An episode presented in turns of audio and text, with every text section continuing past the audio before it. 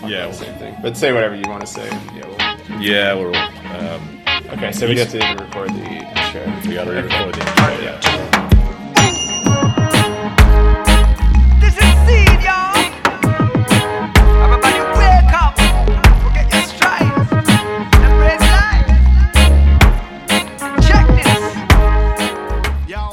Welcome to No Sick Days, a gaming podcast. I'm Chris. I'm John. and we are two self-employed gamers who have been having the same conversation about games for 28 years, and we decided to start a podcast about it. Yeah. And sometimes we have the same conversation twice in one evening because uh, technical difficulties with an app that fails to upload the first 25 minutes of the show. Yeah, it's really great when that happens when you're sick and your throat hurts and you just want to stop coughing, but then the podcast software is like, "Hey, do it again. Yeah, the other, do it, do yeah. it." also, the other person maybe two whiskeys and two beers deep because they've had a long week of work and have another early, super early 2 a.m. morning the next day, and I don't even know why I'm still talking. I'm so tired. Why are we doing this? Oh God. All right. Okay, we're gonna we're let's, gonna let's start. What do you want to start with? we're gonna fucking lightning round this because I don't feel like recording 25 minutes. So here we go.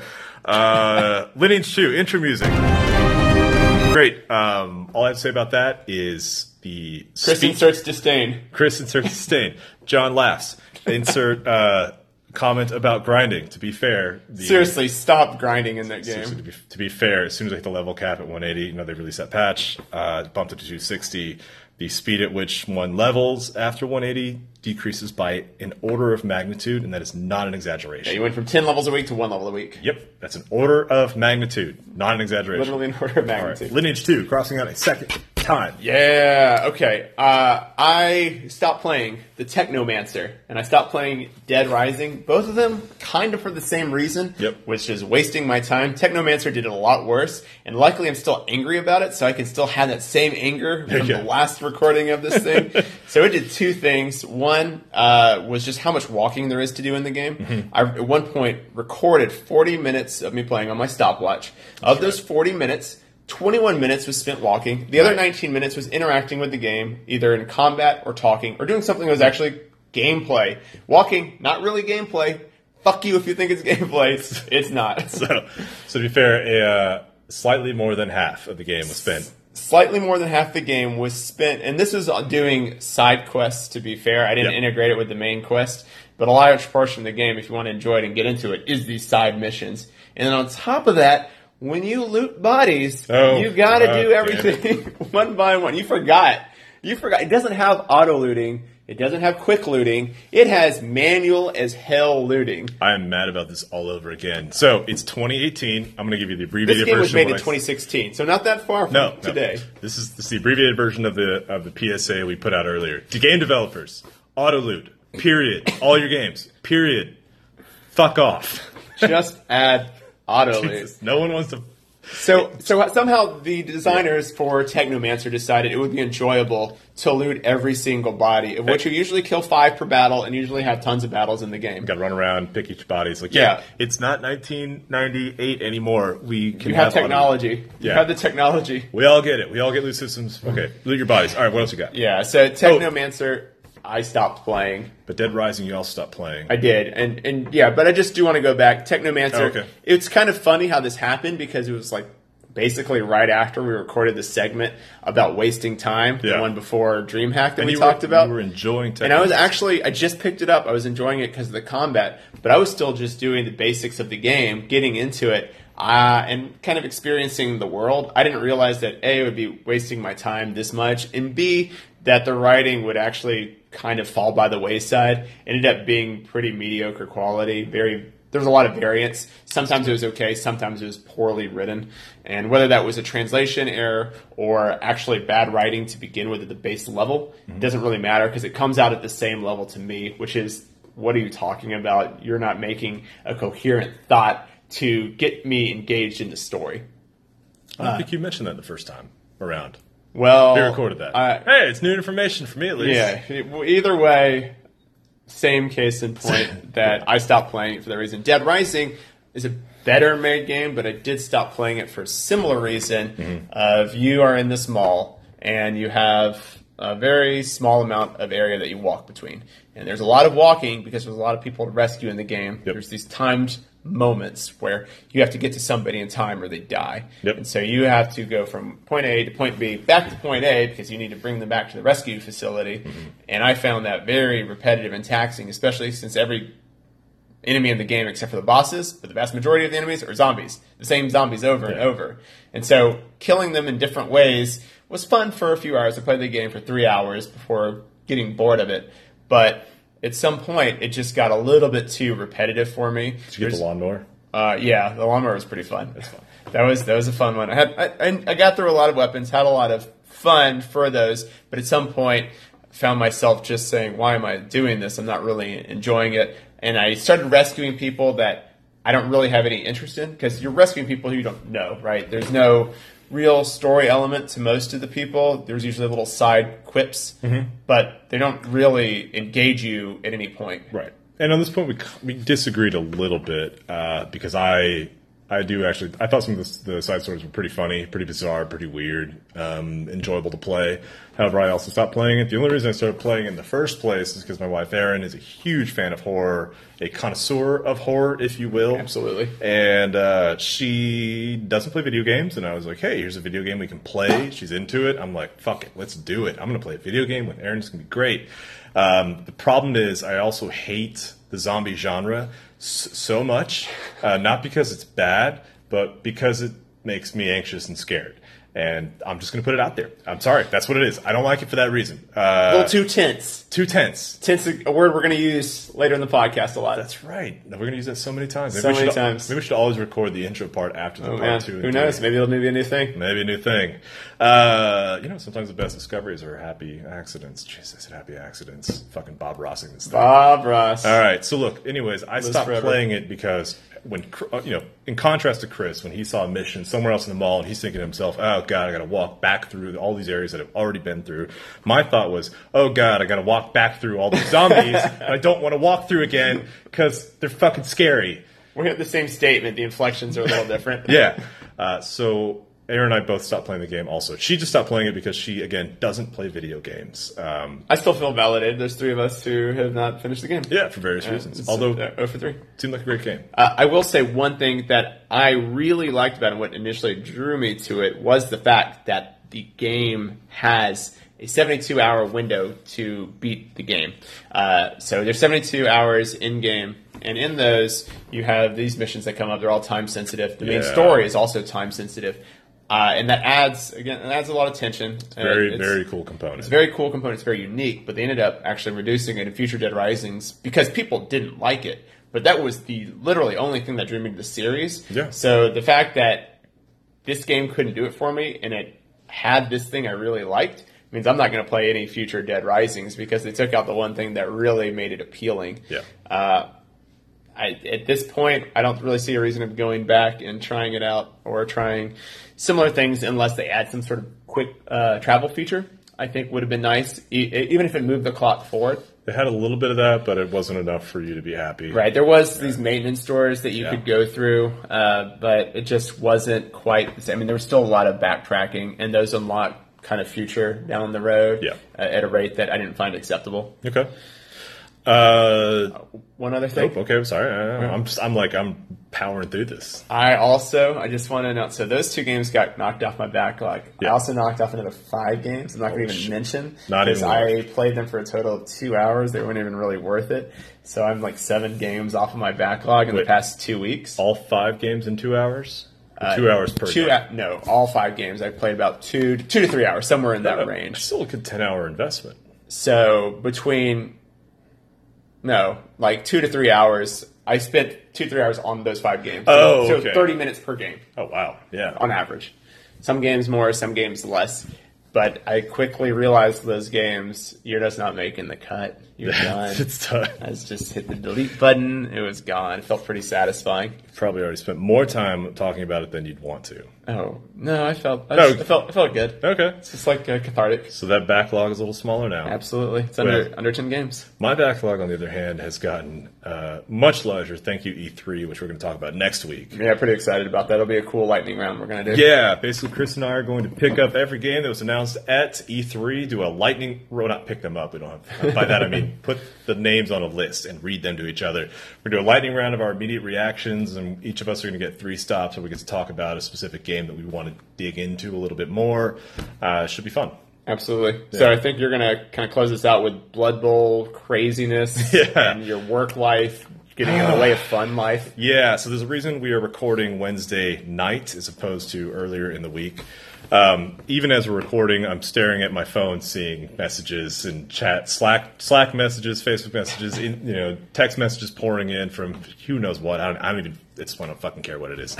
I'll look at it. You'll in a find out soon enough. Find out soon enough. Hopefully, it's mostly good news. But um, just had a crazy, you know, owning your business. Uh, it's when you're on your boss. It's great sometimes because, like with Chris, just take a weekend off, no problem. Go travel or. Uh, um, you know, take a day off, take an afternoon off, take some, take a morning off to go record a podcast. The flip side of that is sometimes you get slammed with work and you find yourself working all day Saturday, sleeping for a minute on Sunday, you know, start starting 8 a.m. Monday morning, working into the evening, uh, waking up Tuesday, working, driving to Houston, driving back super late at night, waking up Wednesday early in the morning, working all day long, recording a podcast at night because that's when you can fit it in. Uh, then prepping to drive back to Houston at two in the morning the next day, back from Houston to Austin later that night, waking up again the next morning and rocking it all over again. And Saturday's PWR, so you know I'm working another 12 hours that day. So just just some days, you know, some weeks, some weeks it's like 30, 20 hours. You take it slow. Some weeks you're working the entire time. Just work, work, work. That's just how it is. like the uh, peons from Warcraft. Work, work, work. Fortunately, I'm at a brewery, so at the end of the day, it could be worse. Um, but that has caused my Blood Bowl game also to, to be delayed tonight. It's supposed to be two nights ago. The commissioner actually text messaged me earlier saying, "Hey man, when are you going to play Devon?" Yeah, when are you going to play that? It's 7:30 right now as we're speaking. Yeah, it's about an hour and a half game. I already told Erin when I get home I have to play a Blood Bowl game and go to bed, and she seemed weirdly okay with that. So I'm suspicious of the whole situation. Oh. God, yeah. Yeah, we'll see how that just, plays out. Just believe yeah, uh, in the goodness of the life, but you know, kindness. So to talk about Blood Bowl for a moment, as a reminder, Blood Bowl is the um, essentially uh, Warhammer Fantasy World tabletop game mixed with American football. So think Mutant League, a little more strategy, uh, and that's in the Warhammer Fantasy universe. And my team is Chaos, and the cool thing about Chaos is they may be a little weak up front, but as the team ex- you know gains experience and progresses, they become a brutal killing machine. Um, I actually tied my last game, uh, and I'm really sad that I didn't get my final touchdown to win the game. That's because none of my players could pick up, pick up a football. But what they could do was constantly murder the players in the other team, which I did very well. They Which is a strategy. that is absolutely a strategy.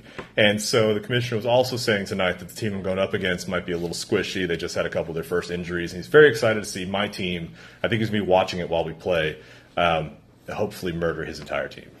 It's neat though. There's a spectator mode. Yeah. So Surprised it gets used frequently because turn-based games typically aren't watch friendly. Yeah, so what, what they do is uh, typically we found out is that um, the two people playing a match will, will be on one voice chat over PlayStation Network, and then other people in the league will be watching the game on their own voice chat, just talking shit and hanging out. And the reason why we put two separate chats is we really don't want to hear what they're saying. Uh, just don't want to get psyched out. A little distracting. Yeah, and plus, like the commissioner's the guy who really knows the game, and we don't want him to be like giving strategies and tips and hints to Yeah. people while playing. Although he does sometimes send text messages like, "Hey, you should really do this." Or really go after that guy. And I'm like, hey, thanks, man. I'm just hoping that he's doing the same for the other player. I'm assuming he does. Uh, he seems pretty fair about these things. So, yeah. Unless you're brand new and the other person's super veteran, in which case I could see Yeah. adding a little help to the new But player. there's really only one other veteran in the game. Everybody else is, is brand new. Gotcha. So, all right. Uh, now we're going to get into uh, something we already talked Yeah. about. Yeah, but game overs, fail states, and basically the punishing nature of death. And Yeah, we should actually we, sh- we shouldn't gloss over it because even though we just spent an hour talking about it, in the podcast world, the timing of this episode, this is fresh. We didn't even mention it earlier in the episode. Right. So, yeah, we are about to spend the next two segments uh, breaking down all the different ways that games can punish you for dying. We've broken them into categories. Um, and really, we're looking at the cost of dying and the mechanics. And some of them are antiquated, some of them are relatively new, some of them fit really well, some of them uh, are awful, and we hate them. Uh, we've ranked them from the least least punishing to the most brutal, the Absolutely. most hardcore. One might. And we also talk about how different game design decisions get integrated with these types of uh, game overs and death systems and things that developers have to be cognizant of to make a good game to work with certain systems. Yeah, yeah, So it should be fun because we had fun with it. So yeah. We already did it, so we know it's we we believe top notch, man. Top shelf. absolutely. great A. All right, get ready for the next segment. No podcasting. What's happening? I don't know. All right, that's it. We're done. I'm going home. Uh, but check out the rest of the episode. Here it comes.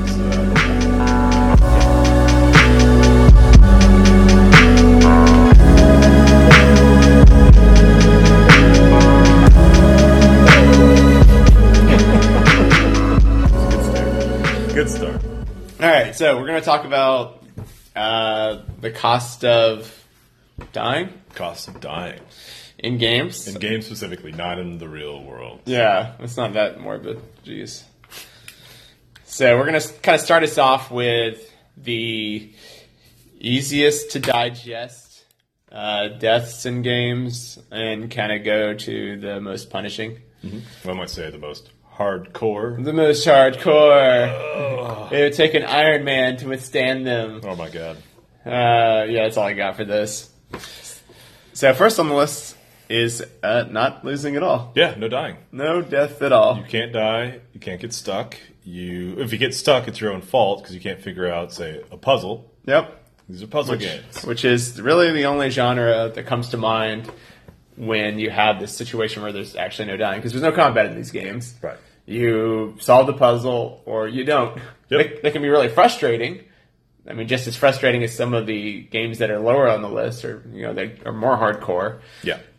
Uh, but you know, you don't ever lose progress. Once you solve the puzzle or get a little further into solving the puzzle, you don't regress at any point.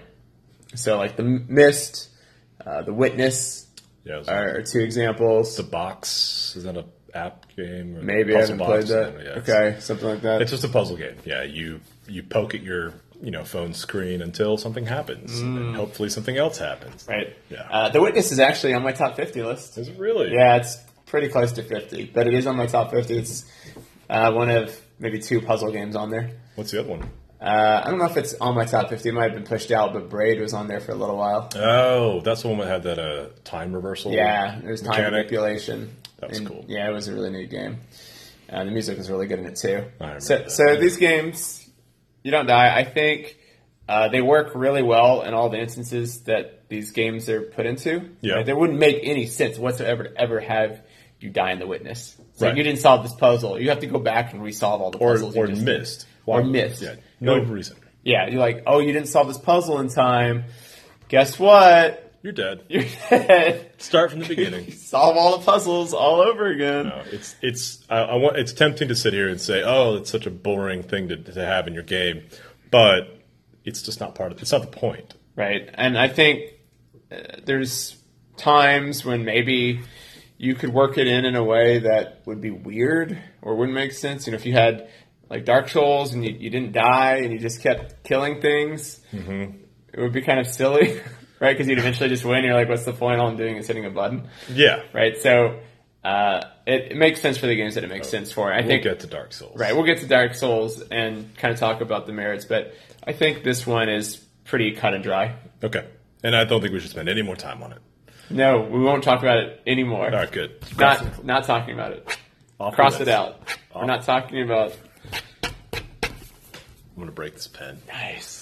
All right, it's off the list. Let's talk about the next. There's actually the next two. I, I drew an error between two and three because honestly, depending on the situation, they're they're kind of um, interchangeable. I think.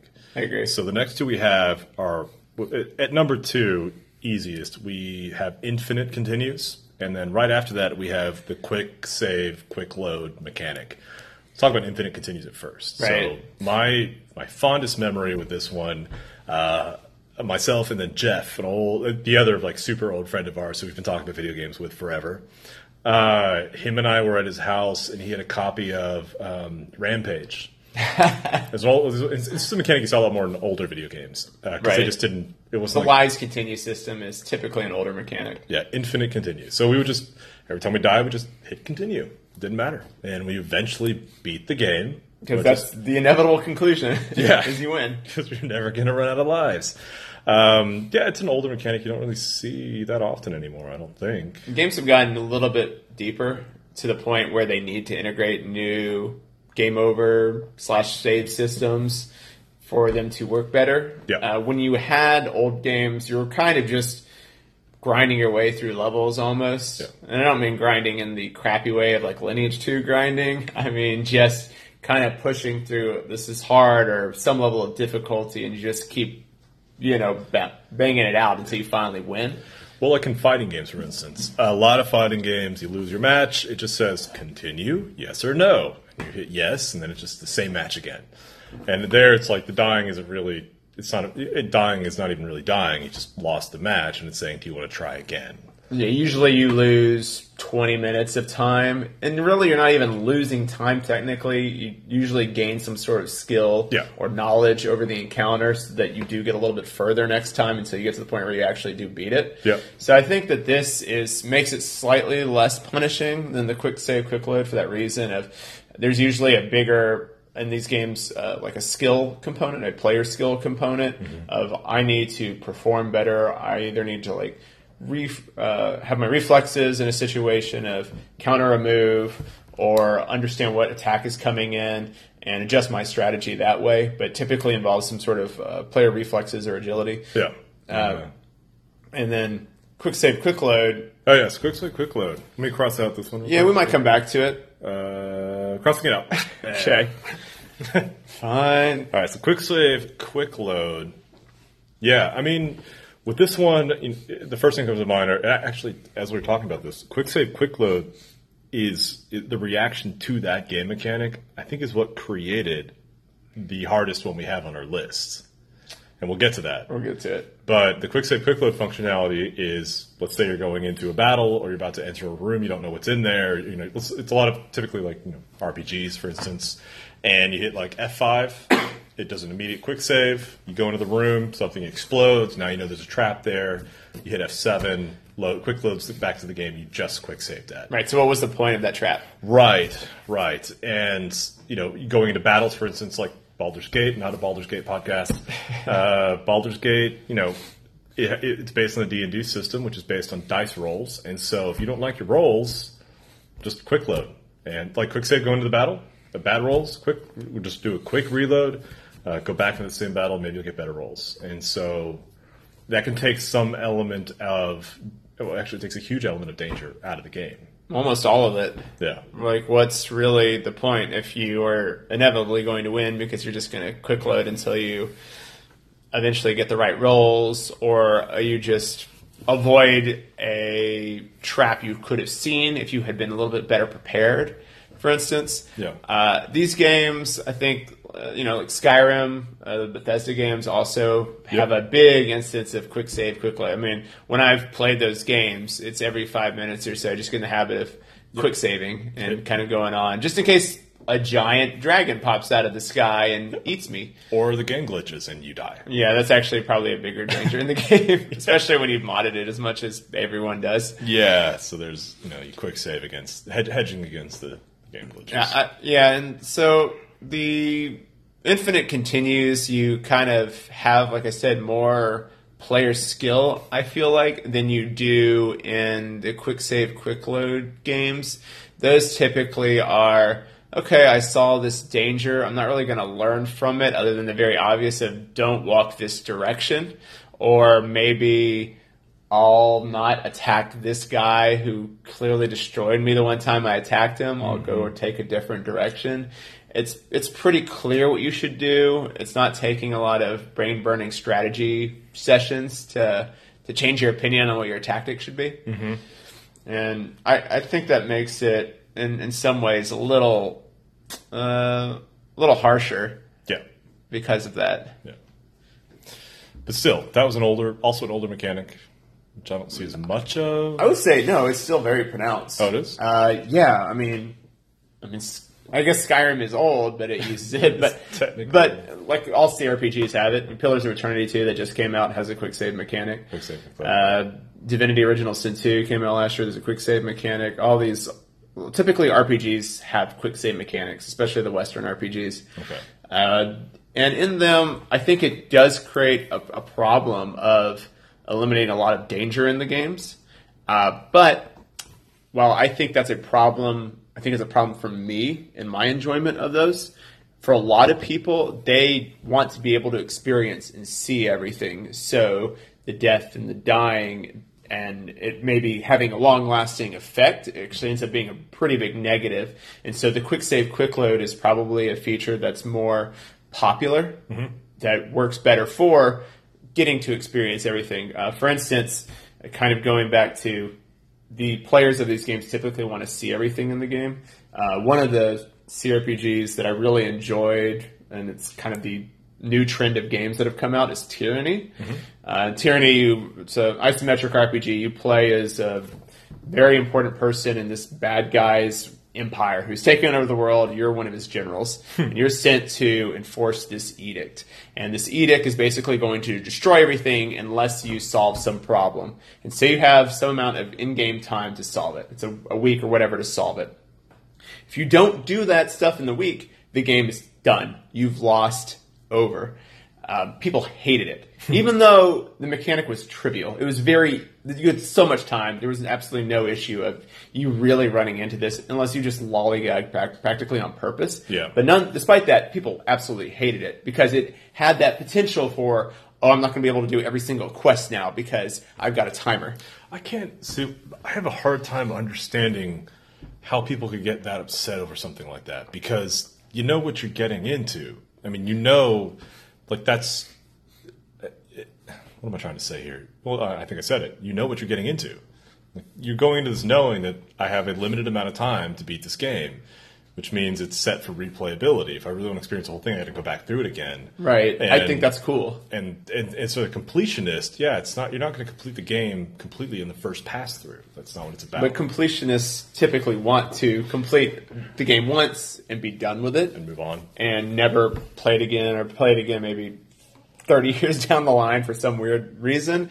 But typically it's, uh, those players want to do everything in one fell swoop or they don't want to feel restricted or have that tension that typically arises from that. A lot of people really want to avoid tension in games. Yeah. That's why, you know, Dark Souls does, I'm going to keep bringing it up because I love Dark Souls. It's not even at the bottom. Our we're, we're still, yeah, it's not even there. But Dark Souls does tension very well, right? And Yeah. some would say too well, to the point of a lot of people don't like the genre because it's way way too tense. That's why I stopped playing it. Yeah, exactly. I mean, that's and it's totally fair and totally valid. And so the the quick save, quick load takes a lot of that tension out of those games and let you just sort of relax, right? I mean, I would say typically Bethesda games are a pretty relaxing experience. Yeah. I would say most CRPGs are a pretty relaxing experience. Uh, Baldur's Gate a little different, especially if you play with tactics mods because the battles can be pretty damn hard. Mm-hmm. Uh, I've got mine modded up so that basically every fourth battle I need to rest because I need every single spell at my disposal to win. Oh, wow. And that's that's how hard that's that's how I get around being able to basically rest anywhere in the game. Is just make every battle impossible. Again, not a Baldur's Gate No, podcast. but you know, you know sort of. So, so quick save, quick load is is interesting. I don't think it's ever really going to go away, but I prefer a system where it saves its specific junctions of the game, uh, and maybe like randomizes some content because it is boring to go back an hour and just replay the same content. I think that's terrible, and and that's like one of the reasons I brought up uh, when I quit Metro 2033 is I would go through, beat a section, get to the next section, but then I had I would die and have to go back through the same content again. Yeah. I didn't find that interesting, and so. Although Dark Souls, But Dark Souls is, and we'll get to Dark Souls. not a Dark Future. Souls podcast, Mm, But Dark Souls. but not a Dark Souls podcast. the quick save, quick load. I, I think you have to build your. If you don't want that in the game, if you want to do something different, you have to design the whole game around it, uh, and it probably is going to involve a lot more tension Yeah. uh, if you do that. Okay. Um, I actually added something to our list while we were talking. Okay, what'd you add? One we missed. Um, it's not as important. Um, But it's after quick save, quick load. Uh, sort. All right. Actually, no. I think it's gonna be. I think we should have put this one a little earlier up in the list. Okay. Respawn. Um, this really only applies to first-person shooters typically, but however, there's uh, games like Borderlands which have this like first-person shooter slash Mm, okay. RPG element mixed. Sure. In those games, when you die, the world persists, but you just respawn. You don't lose anything. I mean, maybe. Uh, You drop some gold on your corpse. actually, something. no. Not even, like typically, you don't even lose anything. You just die and you respawn. So you just have to go back to. Yeah, like Borderlands has the, ins- the quote unquote insurance policy where they like scan your body and all your equipment, and if you die, it just recreates it or something like that. Which you know, we're not here to poke holes in plots, but you know, Right. So it's, it's right. So it's sort of it's almost sort of a subset of Infinite Continues. I would say it's a subset of Infin- Infinite Continues. Except the difference here is that the world continues and persists, and it doesn't just reset back to where you were Yeah, before they continue. It's actually everything that you've done is still there. yeah. It, it's You're not- right. It's actually like an easier version of Infinite Continues. Yeah, and it's almost not worth talking about because it really it's another one of those like the games that have respawn. Death isn't the only purpose death really serves is somebody to get a point, and then you're back in it to try to get more points. Like like uh, Right. You know, any, any well any like, Death is almost irrelevant. I actually death is irrelevant in those games Uh, other than- unless bosses respawn their life. I'm thinking unless you're playing like a competitive multiplayer FPS. Sure. In which case, And, we, and we've kind of limited this to just talking about really single player since Yeah. multiplayer kind of gets it a little bit murky. yeah. So Uh, I just didn't want to leave out. No, I think that is actually interesting, and it it brings back and reinforces what we're talking about in quick save and quick load is that it takes a lot of tension out of those games. Borderlands is not a tense game. Nope. It's a pure kill stuff, get better loot, kill stuff, get better loot. Right? It's the classic Diablo mentality of just fight this. You're always sponge. getting better. Fight this spongier bullet sponge. Fight this even spongier bullet and, sponge. and everything comes down to either making builds that you find are interesting or just usually accruing higher numbers. Yeah. That's really what those come down to. Uh, and so those, I, I think, largely what we've talked about so far have been very relaxing experiences. Yeah. Uh, the puzzle, you could argue, can be pretty frustrating at times because if you don't solve the puzzle, you might not ever solve the puzzle. But honestly, you can always just look up a guide online and figure it out. So once you get to that point, you can always move on in these games and progress. Well, that was kind of the cool thing about Myst, though, because at that time you couldn't really look up things online. That was pretty neat, and actually, probably is why I didn't finish the game. it's because I'm sure I got somewhere along that I couldn't solve a puzzle. yeah. Well, Uh, that brings us to what I think of a if we're going to be transitioning from relaxing deaths to a little bit a little bit more stress, but still some roguelikes. Is what we're getting to. Roguelikes, Yeah, yeah, so and gonna- roguelikes and roguelites are sort of in the same. And I think the difference between them is roguelites, you have the actual legacy component, and Well, roguelites. I want to give me like the summary of what a roguelike is. Yeah, is. so roguelites are, uh, and I might be crisscrossing these. Roguelites, you have games like Rogue Legacy where you die and you then get some points to spend on increasing your permanent abilities for your character. the metagame. The- yeah, you have a metagame component to it. Rogue likes are games like FTL where you unlock new stuff, but it doesn't inherently make you better. Uh, so you might get a new ship, but that new ship isn't better. It's just a different experience. And, and roguelikes don't even necessarily need to give you unlocks for future games. They're just give you the point of you start somewhere completely fresh and you go till you either beat the game or you die. And typically you die. Yeah. So, so FTL is the best example of that. You kind of just start from square one every time. You get a completely randomized adventure. Uh, and it's very similar to something like Rogue, you know, classic Rogue or Net, NetHack, except that typically the modern versions take two to three hours to finish a game and not a dozen hours Gotcha. to finish a game. Okay. Uh, it's just a, a lot easier to digest. Then the rogue light is where you have every time you it, it's like it's going to keep the game's going to kill you pretty quick, but you're going to get some sort of bonus or you can spend on a skill to get a little better, so you get a little further the next time. You're, you're not expected to win the first time. yeah, it's it's like it's going to keep killing you, so you keep getting so you keep getting points to grow your character to get a little further in the game. With the idea of eventually beating the game, I suppose. Yeah, and, or- and typically you get to a point in those games where you're going to be able to win because you've just gotten so powerful. Not always. That's not always the case. Something like Rogue Legacy is what I just brought up.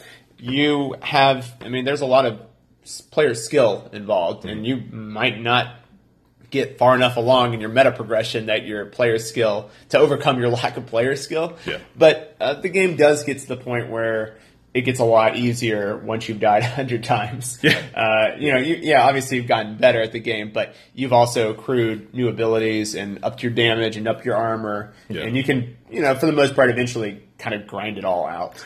Well, there was that one game we played at DreamHack. The what was it? The the one that was disorienting. Remember Cyber something? Oh, the Black yeah, Black Future eighty eight. Black Future eighty eight. that's it. Um, its meta progression was kind of interesting in that every time you you play through the game and you gain, I think it was money or something. You'd find these points where you could either buy, you, you would basically buy a curse, which would give you a meta component of like some benefit, but also some cost at the same time.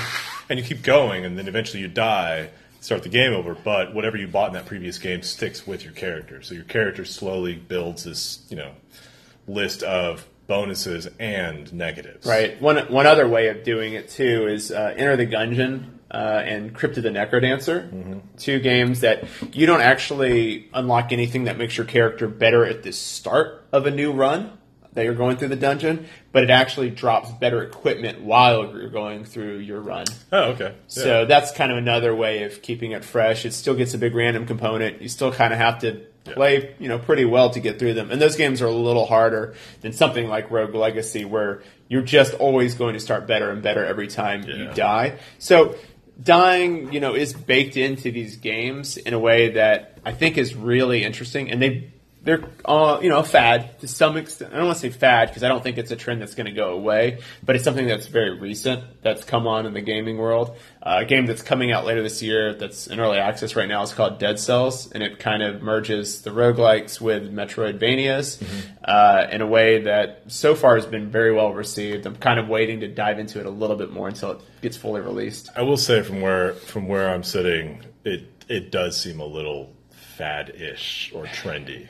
It's trendy. Yeah, trendy is a better word than very fad. Yeah, it's very trendy. Um, especially when we were at DreamHack, there were I think a couple booths that were like, yeah, it's a roguelike with blah blah blah blah. It's a roguelike with it's you know this and that. This is a roguelike with and I was like, all right, cool man, it's a roguelike with, with that other thing you just described. Right. Point being is that I heard, I heard a couple of people say roguelike. Not saying it's bad. I'm not criticizing the the mechanic or the genre. Just I, I am noticing that it does it does seem trendy in the indie world. I think one thing to your point is it's sort of easy to do, right? You you can say, "Oh, you died, but now you're going to get something every time," right? You're totally That's right. not just good by itself. That's hard work to balance correctly because every time you die in these games, you still want it to be a fair death. Yeah. You don't want to just feel like, "Oh, I just haven't played this game enough, I die." Right? Like that's kind of bullshit. If it's hard and it gets easier, that's fine. Uh, but you also need to make sure that when you die and you're getting these upgrades, that they're actually interesting and enjoyable. Just because, you know, if you die every time and you got 10% more damage, that's not really interesting. Typically, you need some sort of mechanics to actually change. And so these games have a kind of stiff requirement that probably a lot of developers don't necessarily think about until they're getting further into development of I actually need to design a lot of interesting systems to make this game work.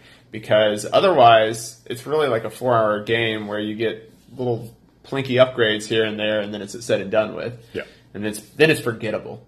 Uh, so I think there's a big mechanical onus to constantly make this 20 30 minute two hour run interesting every time for you know 20 runs or whatever Yeah, that's tricky. it is it is tricky, uh, but I think it's it's a it's a cool middle ground between uh, tension and uh, relaxation. Right? You're like, oh, I died. I'm like, you know, you're worried about dying all the time, but when you die, you're like, eh, I get some shit out of it. And now, I think we should take a break. So now we're gonna take a break, and then we'll get into like the really more tense, strenuous. Yeah, there, where there is no relaxing. Where the, yeah, it's, just you're on edge all the time. it's just tension in increasing amounts. Yeah, so we're gonna take a break. We'll be back in just a minute.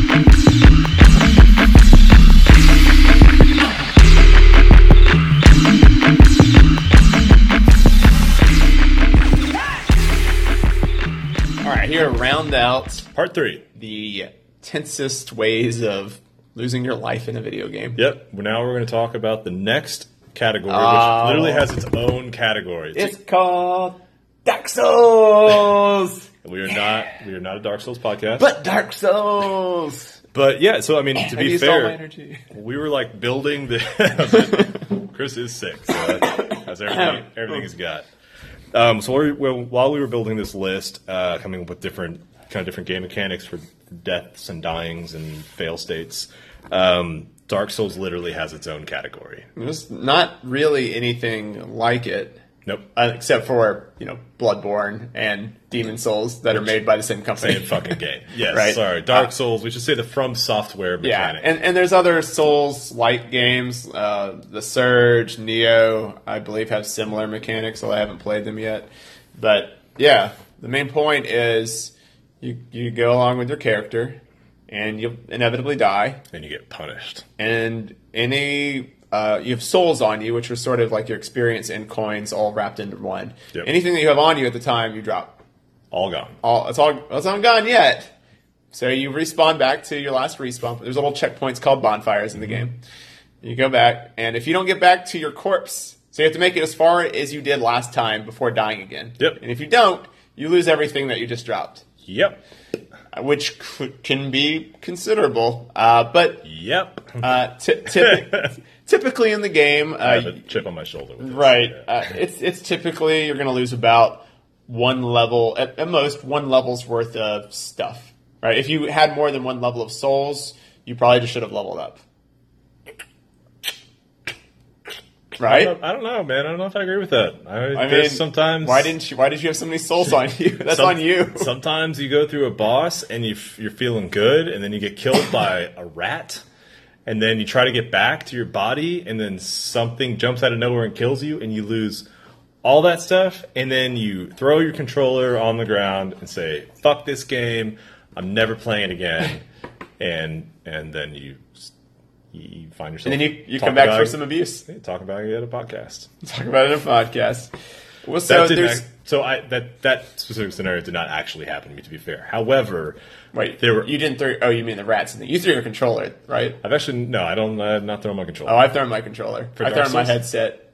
Yeah, I've thrown a controller and headsets. Oh wow, Uh, I probably have done it four, five, six, probably no more than half a dozen times through the series. I would say. I I just I hit a point where I'm like, fuck this, this isn't fun, I'm done, and then I turned off and do Uh, but else. it's so gratifying when you finally overcome whatever bullshit you were dying to. Except then you're immediately faced with something else that's just worse, and Yeah. so it never gets any better. Yeah, but it's like it's like chasing the high, except when you initially chase the high from a drug, right? If you it's harder and harder to get back to that same level. Dark Souls, it's easier and easier because the things get so much harder that when you go after another boss, like, oh my god, this is even harder than the last thing I beat. I'm on another high. I'm on cloud, you know, I've gone from cloud nine to cloud ten. It's great.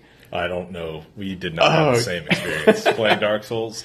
Oh, so Oh, it's- yeah, it's- so Dark Souls Well, is it's punishing. So Dark Souls, when you die, it punishes you for fucking up. But there's so there's two components to it, right? So one that we talked about is you lose coins slash experience called souls. The second is you lost your progress of all the enemies that you killed. yeah, you lose So progress. as which to you is more aggravating or Um, punishing? which is more punishing? Yeah, what do you feel is more punishing? The actually, I don't know. That's a good question. Because I, I think it's a, it's a scenario, this is a scenario that I stress about when it comes to Dark Souls. It's I'm going to go adventure into a new area. It's been a while since I've since I've uh, saved my progress, but I've somehow managed to like claw my way through this whole new area, survive some pretty gnarly stuff, which I'm not sure how I did, but somehow Right. I managed. And I'm further into this level, and then something gets me, and I go all the way back to the spawn point, and I'm just like, shit. I don't even know if I can get back to my body and I'm going to lose everything. And I'm to have to fight through that entire thing again. And I'm probably to lose all the progress, not only all the progress of going, you know, my previous run, uh, uh, but, you know, I'm, I'm not even to make it through again. And so that's, which some people love. I get it. But for me, I was just like, oh, or here's here's the other. So that's that's scenario one. So it's not it's not as simple as saying that I it's about fighting the enemies again or losing my experience. It's, it's this combination. The other one is that I'm somewhere and I'm just trying to get to some other place in the game. And I brought this a few podcasts ago, and you, you know, wisely just said, uh, "Get better." Or get good. good. Get good. Yeah. But unfortunately, if you're not good yet, um, getting to you know you're just trying to get somewhere else, and like you're fighting you're fighting a boss. The boss kills you. You're like, dang, but I think I know how to beat it, and I'm doing well. And then on your way back to that boss, some like punk nothing jumps out of nowhere, takes you out by accident, and you lose all that progress. And you're just like, seriously, I had a. I gotta, I gotta lose all that and fight all my way back to that boss to maybe beat it again. So it sounds like really the answer is it's the compound of both of them. it's a compound. Yeah, is sorry. what I'll stop- makes it so punishing. I'll stop bitching. It's the compounding effect of both of those item things. I think that's pretty fair. I think that's really what separates that from you know something with limited lives or limited continues or whatever, and something with uh, you know being able to just lose experience on death. Like I don't know, old you know we're not talking about online games, but like old MMORPGs used to make you lose a lot of experience on on death, and so it's just like a pure sort of time component to it. So you've lost some time, right? But you've also lost progress. That's it too. Because if I lost, if I lost the time, let's say I just lost the experience, but I didn't have to fight my way back through everything again. Right. That's different.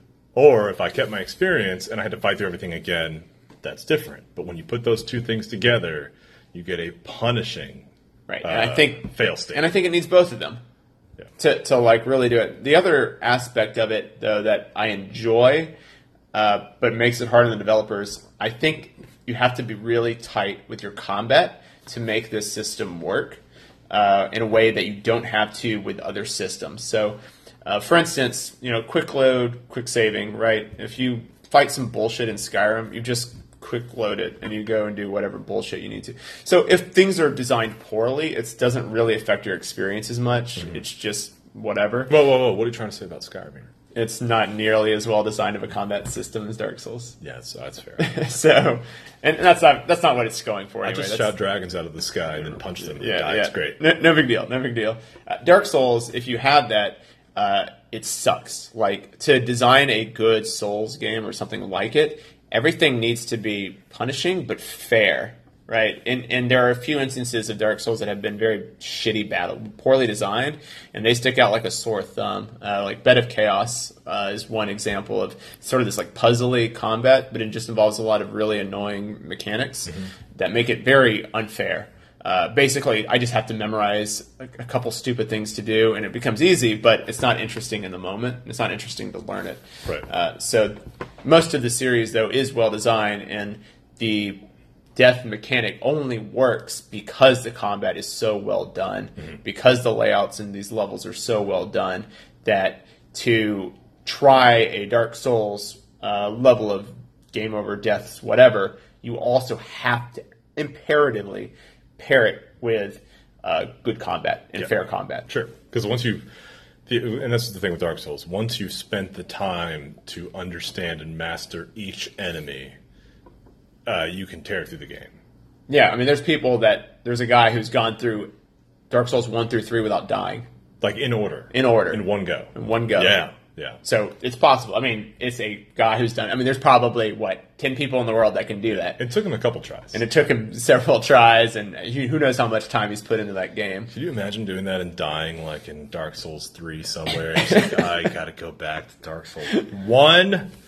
You kidding me? Uh, no, I, I don't want that. if you love Dark Souls, I guess you love Dark Souls, or you've got a lot of people watching you, I guess, Yeah. to make Well, some money. And they're not doing all the content too. They're just like speed. It's a kind of a speed run. it I is guess. sort of a speed run. Yeah, they'll typically like glitch their way through some stuff, but you still have to be really good at the game. So, uh, any more to say on that? No, Well, we are not a Dark Souls podcast. Let's cross that off the list.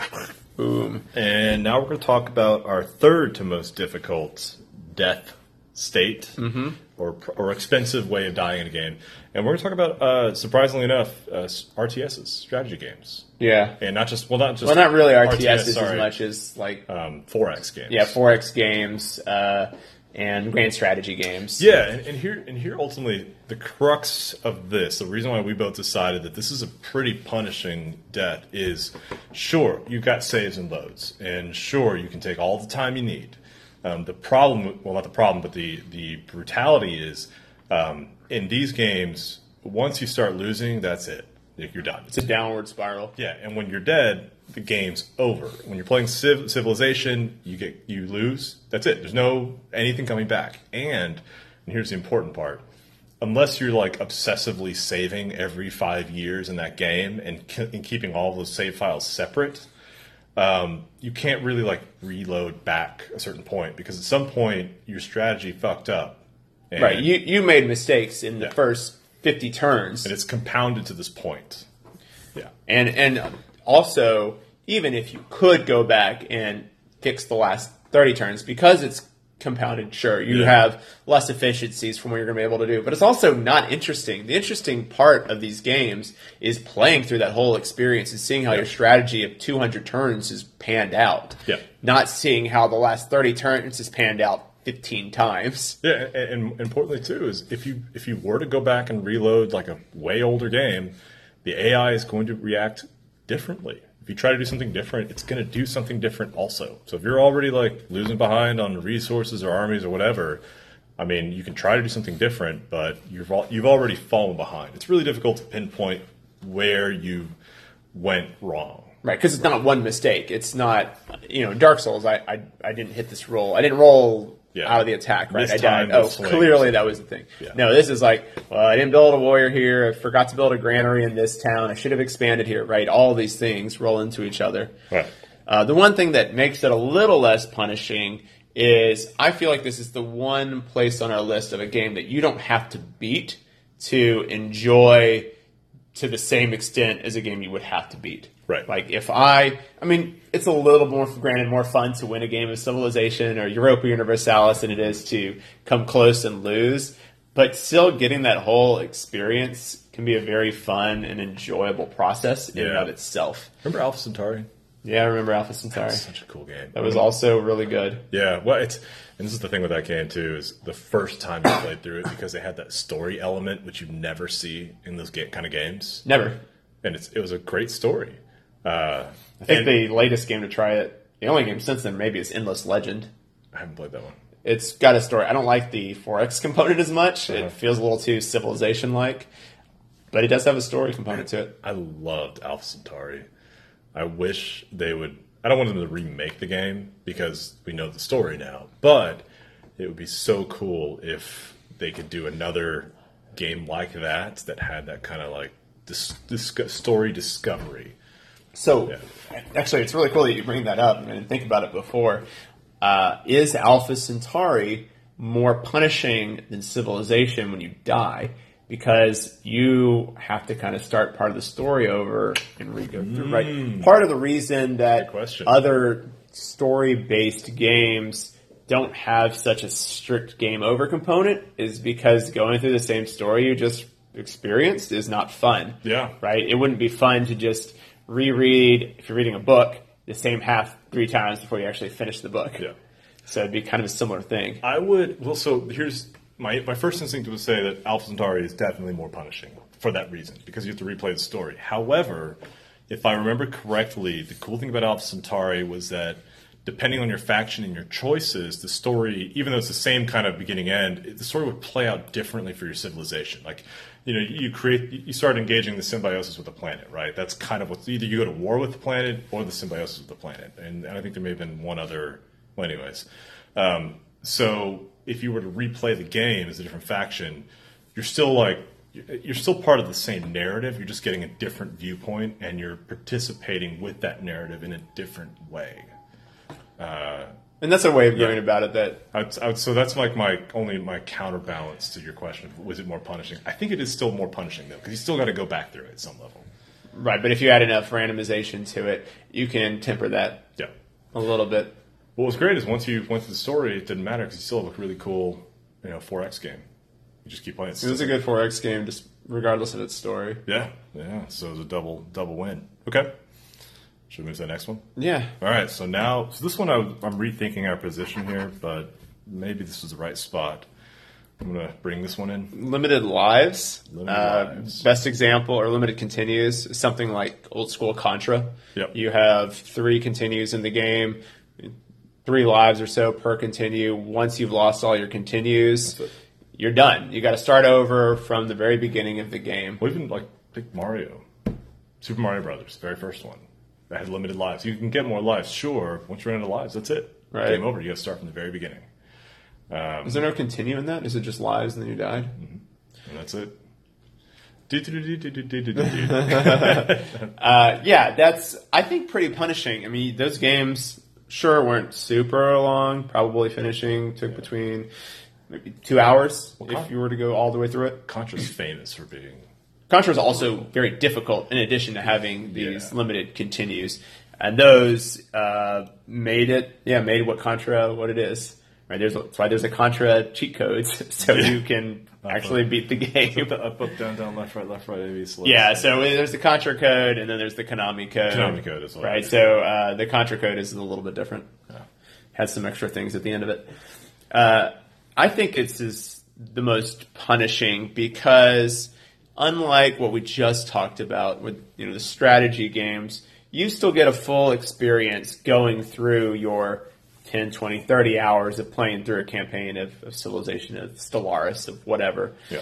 Uh, in this, you just get pissed because you have to beat the same shit all over again. Yep. That comes out in the exact same order. Typically, sure Yep. you can make ways of changing it. Typically, these games play out the same way, Yeah. and it's just at some point rote memorization of levels to beat them. Yeah, and there's usually like a bullet hell component in there as well. There's usually some bullet hells. Yeah, there's the side scrolling. It's it's maybe some upgrades. Uh, bosses that are designed to eat quarters. That's another thing. A lot of these games are also arcade games, and they were designed to eat your quarters. You run out of continues, and it's like, oh, put more money in the machine.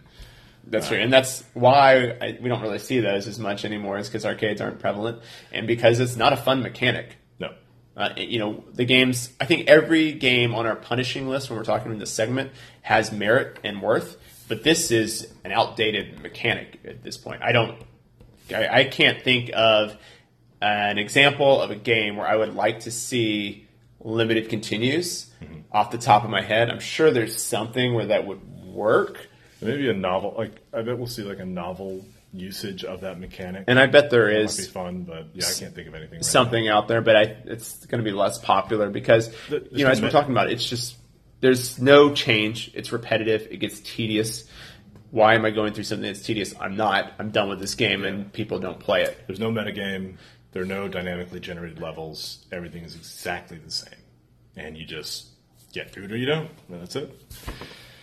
So there you go. Limited lives. It's just not really a fun mechanic. I mean, Feeling, I'm feeling better about where it's on the list then. Yeah, right? It's, it's it's it's quite punishing. It's also yeah. When we talk about punishing, there's just this extra element of you know how much am I unhappy with my life after this game over? and uh, the answer to how unhappy am I after getting halfway through Contra or three quarters of the way through Contra and dying is uh, whiskey. That's my level of anger. That'll do it. Right. So, uh, yeah, it's it's something that's just antiquated at this point and doesn't really serve a purpose because the gaming world has changed. Uh, and then the last on the list. Um, this one, so we kind of alluded to this earlier. Uh, there's we, we divided this into two. There's two things here that we kind of lumped into the same group. One was born out of the quick save, quick load uh, world, and the other was born out of the strategy world. Right. In either case, you've got an option to quickly reset your character if something bad happens.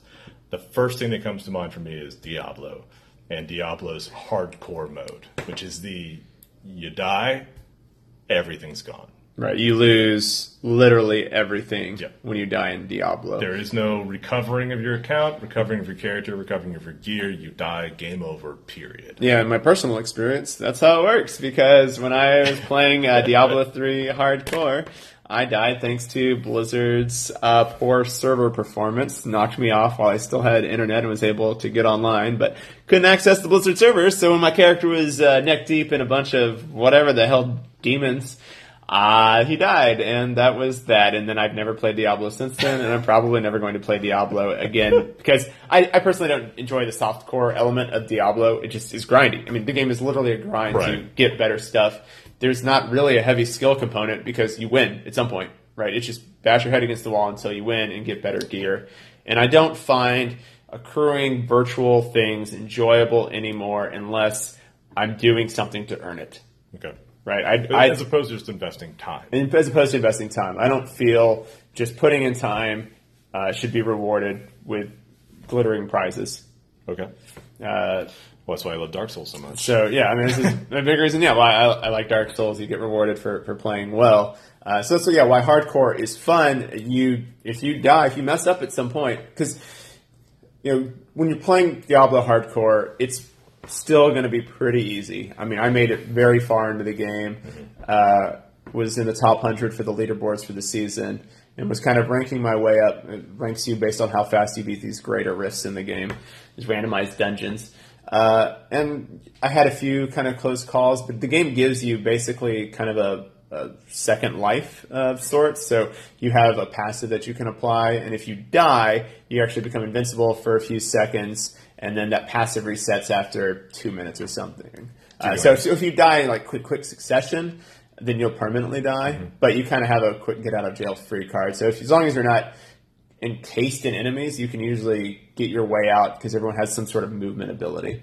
Uh, so I find it very fair as long as you don't involve servers. But the problem with these is, yeah, you have online connections. Those are going to be broken one way or the other. And you end up in shitty situations like that. Path of Exile kind of changes it up a little bit. That if your hardcore character dies, uh, it just becomes a soft core character, which to me is the same point because I'm never going to play a soft core character again. Uh, but, it's at least a different way of solving the problem. I guess, but I mean, then, then why play hardcore in the first place? Yeah, right. I mean, there's some there's something to be said for that. Uh, But I, so the hardcore, I mean, there, there's also an appeal there because it adds back that tension. It's Right. the and that's what we're talking about. here, Uh, tension. yeah, tension. I can't, you know, if I'm playing, say, Baldur's Gate, and I had a it's a, a hardcore mode. When I die, that's it. That's game. That that changes the way I approach every situation, and so that's that's how that's the, cool, the one cool thing about the hardcore mode is the punishment and the price of dying is is real and extreme, and therefore you approach every situation with far more care and strategy. Like if I know that if I'm going to respawn or just I can reload or whatever, at a certain point when my characters get powerful enough, I just get a little cavalier with the whole thing. I'd stop even bothering with thinking about strategy at all. I'm just like, yeah, it's fine. I'm going to roll in there and just wipe everything out. I don't really care. Worst case, I'll reload. So when there's a hardcore mode and there's a real punishment involved, that forces me, and I imagine that forces anybody else, to really think about their approach to that moment, which is which is good. I think. Which is cool. It changes the game completely. Yeah. When you always have to focus on what's going on. I think if you, in my opinion of games, uh, and the way I judge them and approach them, if I'm just going through the motions and I'm on autoplay, why am I playing this game? Yeah, Right. I, I want to devote my attention to something. If it's worth my time, it's worth my attention. Yeah. And these Diablo clones, they're super popular. And I understand people like to be guaranteed rewards for their time. I mean, that's why these games are so popular. Is you you get something if you put in the time, for sure, right? As opposed to uh, like you know other multiplayer games, RTSs, fighting games, whatever. You don't. You're not guaranteed anything. Uh, and that's kind of the appeal of hardcore games. Uh, Yeah. And similar to that is Iron Man mode. Yeah, that's the other portion of this. We put these both on the same level. And uh, do you want to explain what yeah, Iron and- Man mode is? Yeah, so Iron Man mode is common in strategy games like uh, like cough, coughing fits 2018, uh, like XCOM 2 uh, or XCOM 1, uh, survival games such as The Long Dark, and other strategy games such as Paradox games like Europa Universalis. Uh, in Iron Man mode, you get one save. So it's kind of similar to hardcore mode. Uh, if you ever get to the point where you've lost, you cannot reload. Uh, if you've ever got to the point where you become weak, you cannot reload. You just have to truck on until you've either lost the game, won the game, or decide I'm abandoning this save. So I have a question for you. On some of these games, how how possible is it to stage a comeback? Like if you fall way behind, is it possible to turn the game around? Uh, it depends on the genre. Okay. So let me. I'll go through the three games that I mentioned because they're all different. XCOM 2. Uh, if you have a crippling loss where you lose your six best guys in one mission, uh, and you're far into the game, it's pretty unlikely to stage a comeback unless you've been really good about rotating through soldiers. But even then, it, you're going to find it very difficult, uh, especially on the higher levels of difficulty if you get to uh, like legendary in the game. Okay. Uh, but it makes the game very tense, and I feel like it's the best way to play the game. I, I feel like it's more enjoyable to play a lower level of difficulty, but on Iron Man, than play on a higher level of difficulty and not Iron Man. Gotcha. Uh, I would say XCOM 2, if you play it, play once without Iron Man because going through, you need to just understand the abilities. You're not going to understand them at first. Yeah. Uh, and that's it can be kind of unfair feeling, but once you do know what you're up against, it's very rewarding. Uh, something like Europa Universalis, you have a much better time of staging a comeback. Uh, the way that diplomacy works in the game, for instance, allows you to kind of manipulate things that even if you've lost a few big battles, you can still get to the point where you can really still grow your empire and end up being a dominant force by the end of the game. Okay. Uh, but one of the interesting things about Europa Universalis is there's no actual winning in the game, technically. You can't win. Uh, there's no win state. Oh, really? So there's no fail state. There's no, uh, there's a fail state. I guess you can eliminate it. But there's no win state. Typically, when I play the game, I just play to accomplish achievements. So If- I'm like, even if you take out, eliminate all the other players. yeah, you, it doesn't give you a game. You know, you still are managing an empire. Still, Oh. you, you can still have. In fact, when I did my world conquest, uh, I had massive rebellions right afterward. immediately. Yeah, uh, Oh, no. just the way I was playing the game, I was pushing it for a much faster conclusion than I should have, but it, it resulted in me having massive rebellions. I got the achievements, I didn't care. it was absolutely amazing. Uh, the Long Dark is a little bit different. Uh, you sort of just slowly decline into doom in survival games, or Okay. you don't, and you're just sort of, I don't know, like a, a little graph, right? As, as it keeps going down, you're, you're slowly getting bad, but you could always find a cache of, of goodies, and maybe you find something that gives you more food, or you find a hunting spot or a new weapon, something that kind of gets you back in the game. Right. Uh, and those, uh, the long dark survival games kind of have a more linear experience typically uh, be, because of that. Uh, other survival games like Don't Starve, though, uh, you have to kind of build something. And so if you haven't built the right manufacturing assembly lines to generate enough food for you to survive winter and all these things, you're just going to end up in a situation where you've lost and you kind of have to go back. I think something like The Long Dark is a more believable and interesting survival mechanic than something like Don't Starve because you're constantly trying to survive at every moment. Every little thing matters as much as what you did uh, 10 hours ago.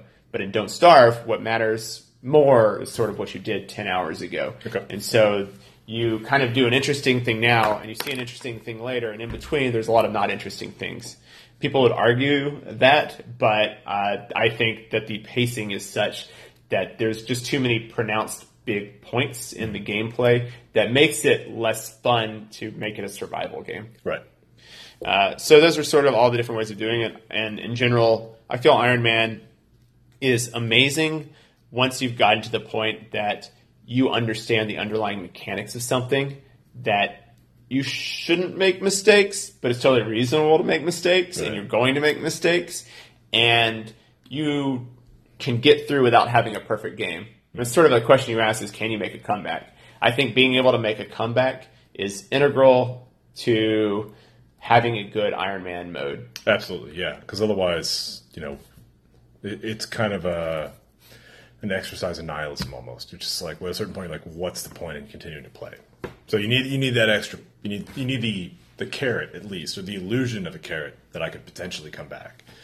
Um, yeah, Right. So, and and I there you go. I love Iron Man mode. All right.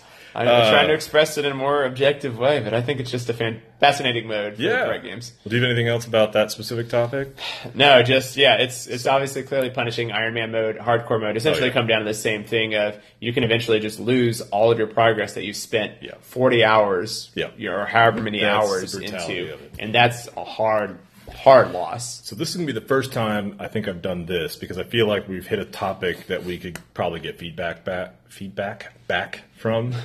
Uh, Back, back, back. something like Back that cubed. from the people who uh, might or might not be listening to our podcast. So in this case, uh, I'm curious if you agree with our list, If you think we put things in the wrong order, you think we left something out, uh, if there's something you have to add to the conversation, shoot us an email at no sick days podcast at gmail.com and we will read it and then talk about it uh, potentially next time. Right. And I think I do want to reiterate the big point of tension in these and Yeah. how tension is integral to, you know, Dark Souls, Iron Man mode, Yeah. uh, these strategy games. Uh, if you really like tension, you're going to gravitate towards those. If you like more relaxing experiences, I think you're going to go to the earlier ones we talked about last segment. But if you feel differently, it would be an interesting thing because I would like to see an argument against that. Yeah. Well, you reminded me, you know, the last thing I'll add into this conversation, you reminded me of when I was a kid playing Quake, or Quake 2, I think. And you learned, you know, tilde slash no clip, Right. Or Half Life, you know, no clip to the level.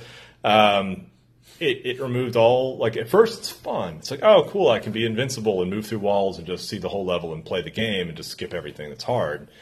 Um, and that gets so boring so quick. And the reason why is it's taken away all the tension. It's taken away any consequence. So now That's what those games are predicated on. that's what you, that's what those games require. And so many games require some. If if you're not playing it for the pure relaxation purpose, if you're playing it for some sort of engaging aspect, you need that tension. So yeah. So if you have any uh, comments or disagreements, uh, or just general life advice, shoot it on over. No sick days podcast at gmail.com. I guess, And I guess that wraps it up. That'll wrap it up. Visit our website, nosickdayspodcast.com. Yeah, we got a website, everything. Follow us on any social media that you'll see on the website. Yeah. All right. Well, uh, I guess that brings us to the end of the podcast. So. Let's say our names. Oh shit! I'm Chris, I'm John, and this is No Sick Days a gaming podcast. cast of pods. Podcast. Jesus Christ! Fuck that whole thing up. Let's try it one more time. All right. I'm John. I'm Chris. That's the end of our podcast.